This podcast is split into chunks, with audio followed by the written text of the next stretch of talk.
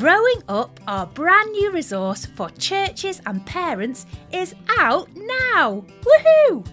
With Sunday school sessions, training videos, podcast episodes for parents, and one for the whole family. All there to help our children navigate the confusion, filter the messages they're surrounded by, and hear God's good story. All our growing up resources point to the Heavenly Father who loves our children even more than we do and has the answer to their biggest questions about who they are and how to live. Together, as families and churches, we can support each other to start good conversations about bodies, gender, and marriage so our children can grow up hearing God's good story. Head over to the website faithinkids.org and find out all the details about growing up.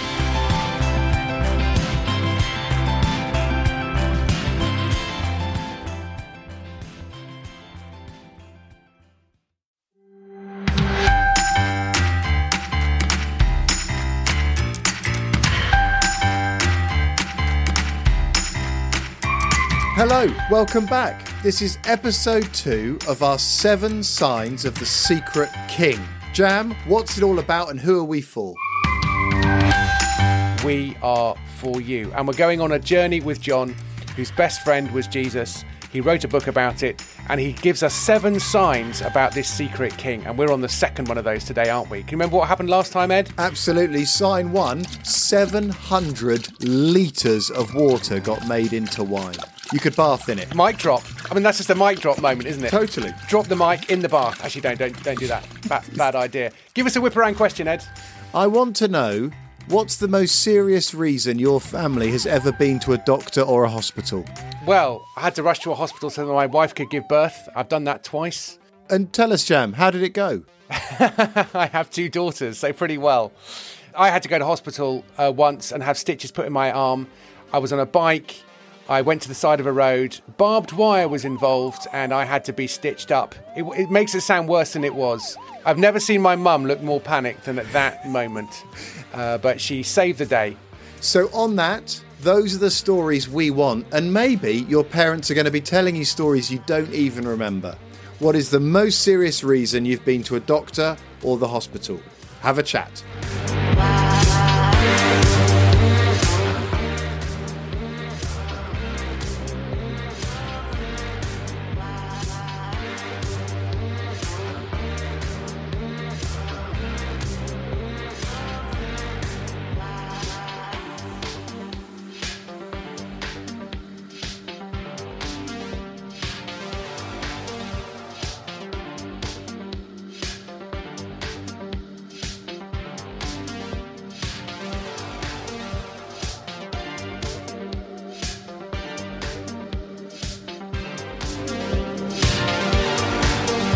I hope you did manage to talk about accidents, injuries, and trips to the hospital.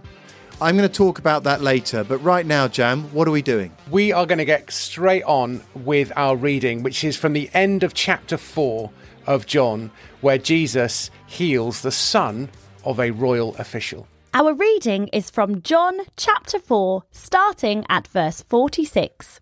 Jesus went to visit Cana in Galilee again. This is where Jesus had changed the water into wine.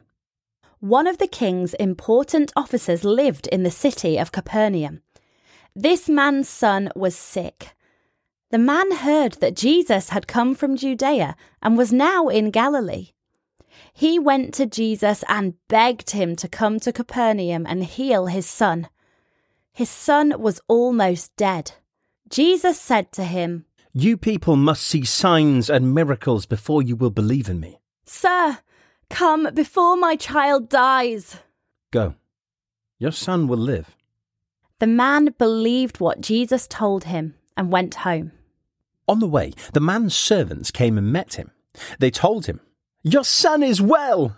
What time did my son begin to get well? It was about one o'clock yesterday when the fever left him.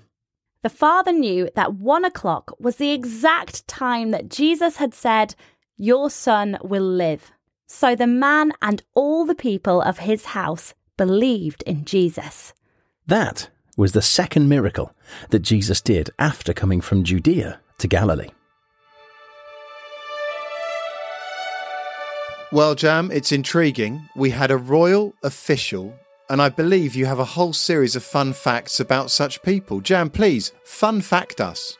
The royal family in the UK employs a host of royal officials, according to the Reader's Digest, to keep up their sometimes strange traditions. For example, the Earl of Denbigh is the Grand Carver of England.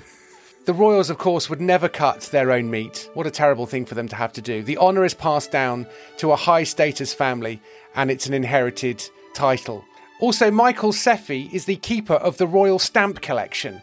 The Queen didn't just appear on stamps, she collected them. Isn't that amazing? T- totally. I'm still trying to get over the Grand Carver of England. Oh, this isn't even the weirdest. Oh. It, it keeps going. Right. The barge master commands a team of 24 royal watermen who are basically employed to row the royal barge up and down the Thames. I guess from the days when the, the king or queen used to live at Hampton Court. There isn't a royal barge anymore, but they do have a, a motorboat. I need to know, Jam, do we think there are still 24 royal watermen? Yes, there are. Well, maybe you are one. Maybe you've met two of them. Where Yeah. are the royal watermen? Scott Methven is piper to the sovereign. He used to wake the Queen up each morning. I don't know how King Charles feels about this, but he used to wake up the Queen each morning and play promptly at 9 a.m., although I suspect the Queen got up before that. But he didn't just do this in Balmoral, he did this at Buckingham Palace and Windsor Castle and the Palace of Holyrood House. That's quite a weird thing to be woken up by. I mean, I'm not a very good one first thing in the morning, but I don't need bagpipes to get me up. Do you, Ed? Well, no, but I can't help thinking it would be nice to have your own little piper. I wonder if he does more than five minutes work a day. What else does he do when he's not busy piping to wake Her Majesty up? Oh, I'm sure they find other things to do. I mean, any parents listening just thinking, I don't need a royal piper, I have children. The Royal Horological Conservator. Horology is clocks. This guy maintains all the clocks in royal properties and residences. In Buckingham Palace, there are 500 clocks. In Windsor Castle, there are 379 clocks and 80 in the Palace of Holyrood House in Edinburgh. And so you can imagine what happens when the clocks have to go back or forward for British summertime. Can you imagine that, Ed? How many of those do you think are run on batteries, Jam? Well, not many, because it takes a, t- a large team 50 hours to change all of the clocks. Wow. That is so many clocks. it is, isn't it? And here are the three last ones. The Warden of the Swans, uh, because of course the King actually owns all unmarked swans in open water in England. There's the official harpist to the Prince of Wales. I don't know what's happened now the Prince of Wales became the King. And of course, finally, the Royal Shoe Wearer, who is someone to break in shoes before the King or Queen wears them. It's not known who does this job, but apparently Her Majesty the Queen used to have a royal shoe wearer. Jam, I'm just so pleased you've promised us these are facts because every listener is wondering to themselves, this cannot be true. But they are. these are the They are facts. Yeah, yeah, they really are. Republics like America, you can have this, guys. You can have this. You could have had it. And I'm asking myself, where's your royal horological conservator then? Yeah, absolutely. Yeah. Now, Jam, we all feel privileged to be in the presence of the world's greatest expert on John's Gospel, and that's why in every episode we're not wasting the opportunity, Jam. We're not going to let you go without telling us something. Jam on John. This series is the seven signs of the secret king. We are looking at the second of seven miracles. John gives us seven miracles or sign, and that's a deliberate move because seven is a very special number in the Bible. Seven, Set. sieben, Saat. Same. siete, Why is that? Because at the very beginning, remember how John begins at the beginning, saying in the beginning, to take us back to the beginning of the Bible, which begins in the beginning.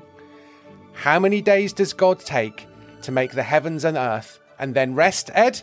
Seven. Set. sieben, Saat. Same. siete, Seven days. The number seven is really important in the Bible. It means that God is in charge of everything and He's in control. So whenever the number seven comes up, Those are the kinds of things that might be running through your head. And it's almost as if John's saying, Jesus does seven things. Do you know what? I think he's God, and I think he's in control. And we're looking at the second of those seven today. In my family, when one of my children has an accident, there is always the same conversation. My wife says, You need to take them to the hospital. I say, They'll be fine. Let's wait until tomorrow. They'll probably get better. Every time. And every time, I end up going to the hospital that day, and the doctor tells me I've made the right decision. Every time. When my son fell over on some wooden stairs, there was a cut on his head. I said, He'll be fine. Stick a plaster on it. Off I went to the hospital. He needed stitches. Oh. When my other son got a bit of sawdust in his eye, he was blinking and his eye was swelling up, and I said, Let's leave it until tomorrow. Maybe a good night's sleep will fix it. Off I went to the hospital. He needed a litre of special watery stuff to be dripped into his eye. I'm a lazy dad.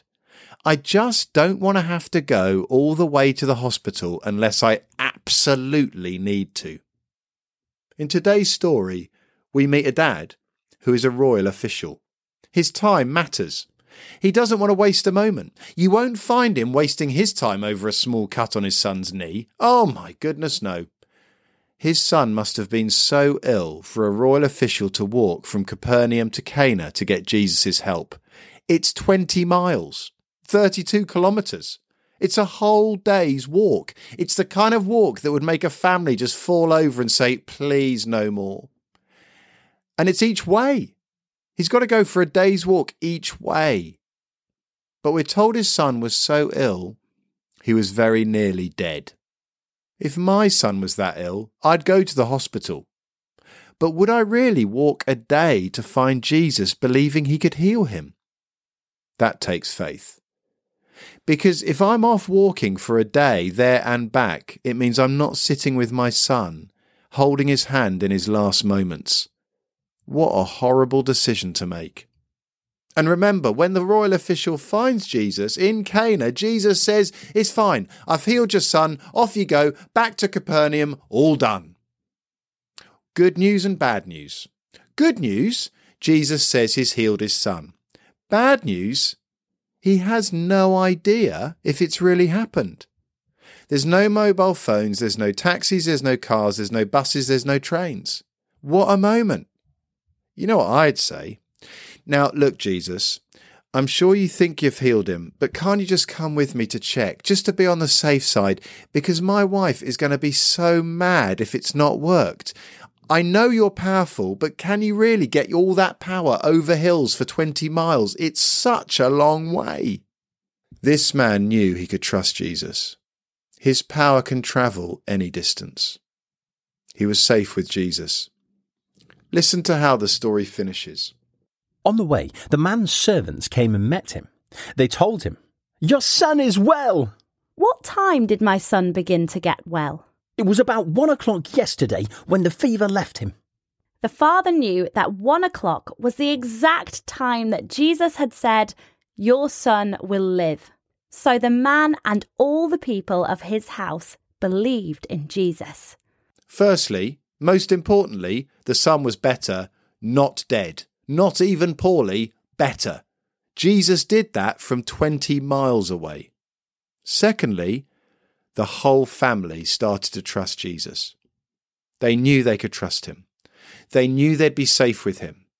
Whatever the problem, from then on for the rest of their lives, they trusted Jesus. Next time you're desperate, you've got a cut on your forehead, you've got sawdust in your eye, you can go to hospital. You can get your dad's help. You can even close the door and have a little cry. But please know you can trust Jesus. His power can travel to you wherever you are. You're safe with Jesus. You can be brave. He won't let you go. When I have to go to the hospital, I always pray. Every time. Because I know I can trust Jesus with my children when I can't fix them. When my wife says, I've got to go. Let me pray. Father, we thank you that Jesus can heal. But more than that, we thank you that when we understand his power, we can trust him. Thank you, Father, that whatever it is that hurts, whatever it is that scares us, however serious the injury or the problem, we can trust Jesus to keep us safe, to love us, even if the pain carries on. Amen. Amen. Ed's got questions. Under fives, what did Jesus do that was so amazing in the story? Fives to sevens, this story has a lot going on. What was your favourite moment? Eights to elevens, which decision in the story took the most faith? Over elevens, why does trusting Jesus help when it's all going wrong? You can have a chat about that, but we're going to carry on. We've got a sketch now. Imagine being servants working in the house of the royal official, and they're going to meet their master when the amazing thing has happened. Have a listen. You tell him. No, you tell him. He likes you. You're his favourite servant. Which is why I don't want to tell him that he's just wasted two whole days going to find Jesus when his son got better anyway. But this is good news. His son was really ill. He was on death's door. He'll be thrilled he's all better. Cock a hoop. Okay, then you tell him. Maybe I will. There he is. Wait, he's on his own. Wasn't he meant to be bringing Jesus with him? Well, yes, but that doesn't matter now because his son's all better. Good point. But right now, he'll be fearing the worst. He's failed in his mission. Jesus hasn't come with him. If Jesus doesn't come and touch him, then he can't heal him. Mind you, I spoke to one of the servants at the wedding in Cana, and he didn't touch the water or even say anything. It just became wine. The best wine. Aged wine. We might need some of that when our master throws a party for his son. I can see him better now. He doesn't look sad or happy, just peaceful. Hmm. Maybe he's already come to terms with the fact that his son's died. But he hasn't. His son's alive. He's going to be thrilled. Cock a hoop. Can you stop using that phrase? Sorry. He will be happy when he finds out, though. I'll tell him. I thought I was going to. I'm his favourite servant. Well, I'm not surprised. You only ever give him good news. Uh, fine, you tell him. Really? If you're sure. Well, actually, maybe it's best coming from me. Master, your son's alive! Oh, I was going to say that. May my mind be filled with the word of life. May my eyes be fixed on the glory of Christ. May my heart be stilled as I rest in you, so that Christ is seen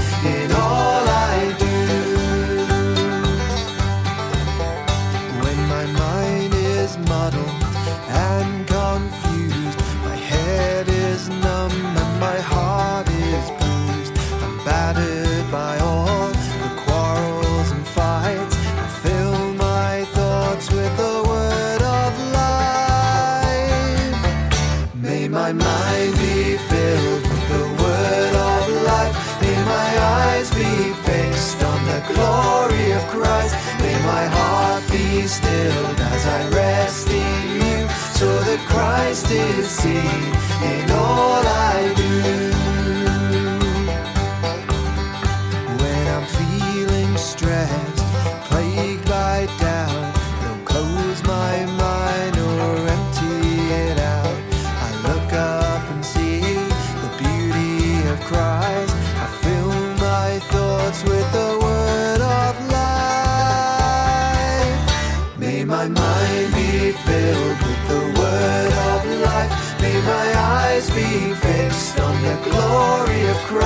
May my heart be still as I rest in you, so that Christ is seen in all I do. Take it away, Ron. Made My Mind by Michael J. Tinker on the Mission to Dendros mixtape album go and look in the show notes for links to his website where you can find out loads of his music and other stuff going on. Thanks, Michael.